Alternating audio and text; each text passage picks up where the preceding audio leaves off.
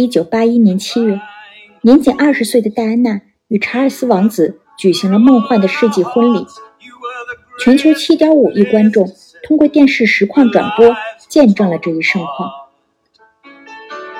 在当时的人们看来，这是一段童话般的爱情与婚姻。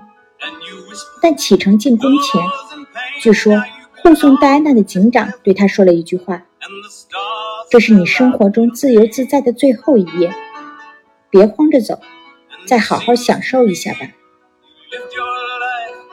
一语成谶，戴安娜的人生悲剧就从踏入王室那刻开始。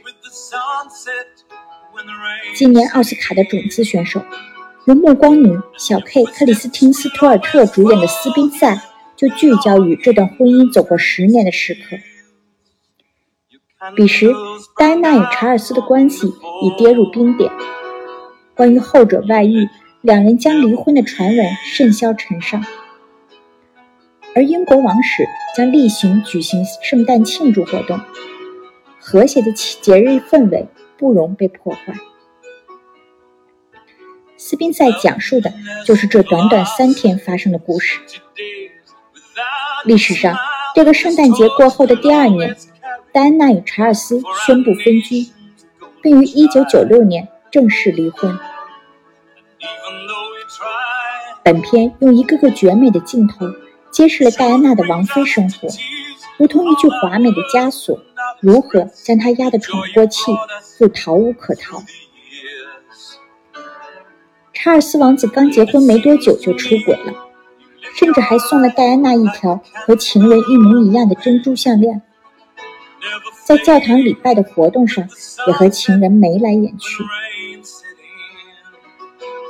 而英国王室严格到变态的规矩，更像缠绕在戴安娜身上的链条：吃饭时间是固定的，座位是固定的，就连拆礼物的时间也是固定的。并且小到每一餐、每场活动的着装搭配都不可更改，全无穿衣自由可言。甚至体重变化都要符合皇室传统，圣诞餐吃完必须至少增重一点三六公斤，才能表示对节日的尊重。而戴安娜只是因为一次换衣服时没拉窗帘，窗帘就被侍女缝了起来。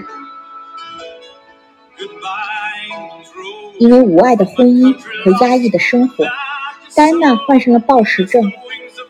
她常常在深夜偷偷潜进后厨偷吃，然后再自虐式的催吐，似乎在通过这样的方式释放真正的情绪。而那条带给她耻辱的珍珠项链，她曾在臆想中将其扯掉、嚼碎、吞下。戴安娜还总想要冲破铁丝网。回到自己家族的废弃老屋，寻找归处。斯宾塞向我们展示了一个剥去优雅得体、卑微、痛苦、不安，甚至有些神经质的戴安娜。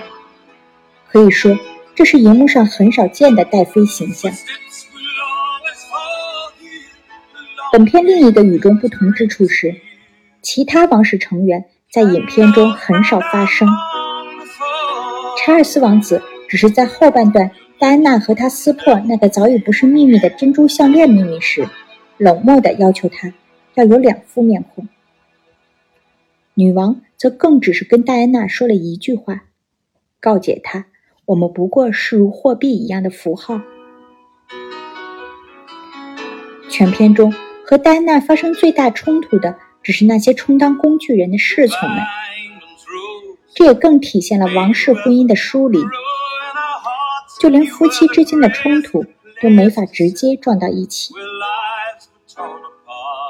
比如，为了提醒戴安娜，管家特意在她的床头放了一本安妮·柏林的传记。安妮是亨利八世的第二任妻子，因通奸罪惨遭处决，而事实上是亨利八世自己爱上了别人。巧的是，安妮·柏林就是戴安娜家族的远房亲戚。历史总是在循环往复，只是更换了形式。这也是斯宾塞的神来之笔。但戴安娜与安南柏林的鬼魂经常对话。英国王室历史上两个最具传奇性的女性有了穿越时空的互吻。由小 K 出演戴安娜，饱受争议。虽然外在形象差距较大，但不得不承认的是，二人骨子里的不羁和疯狂是相似的。是的，表面上是乖乖女的戴安娜。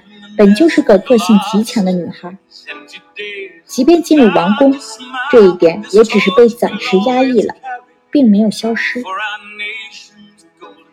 要知道，戴安娜是历史上第一个不戴手套触摸平民身体的王室成员。当其他王室成员始终和民众保持距离时，她会蹲在和小孩同样的高度，接受孩子的献花。以前王室生子。都是在宫内，但戴安娜执意选择在平民医院。所以，当小 K 穿着一身黄色套装在庄园里放肆奔跑的时候，他也将戴安娜天性无法被驯化的狂野不羁重新释放了出来。片尾，戴安娜终于带着两个儿子暂时逃离王室，自由的呼吸，任意的驰骋。吃垃圾食品，他重新做回了那个真正的自己，斯宾塞，也就是他加入皇室之前本来的姓氏。一个被压抑的女性挣脱无爱的婚姻，抵抗权力的规训，这不只是戴安娜的故事，其实更是当代女性的故事。尽管斯宾塞描述了戴安娜最痛苦的经历。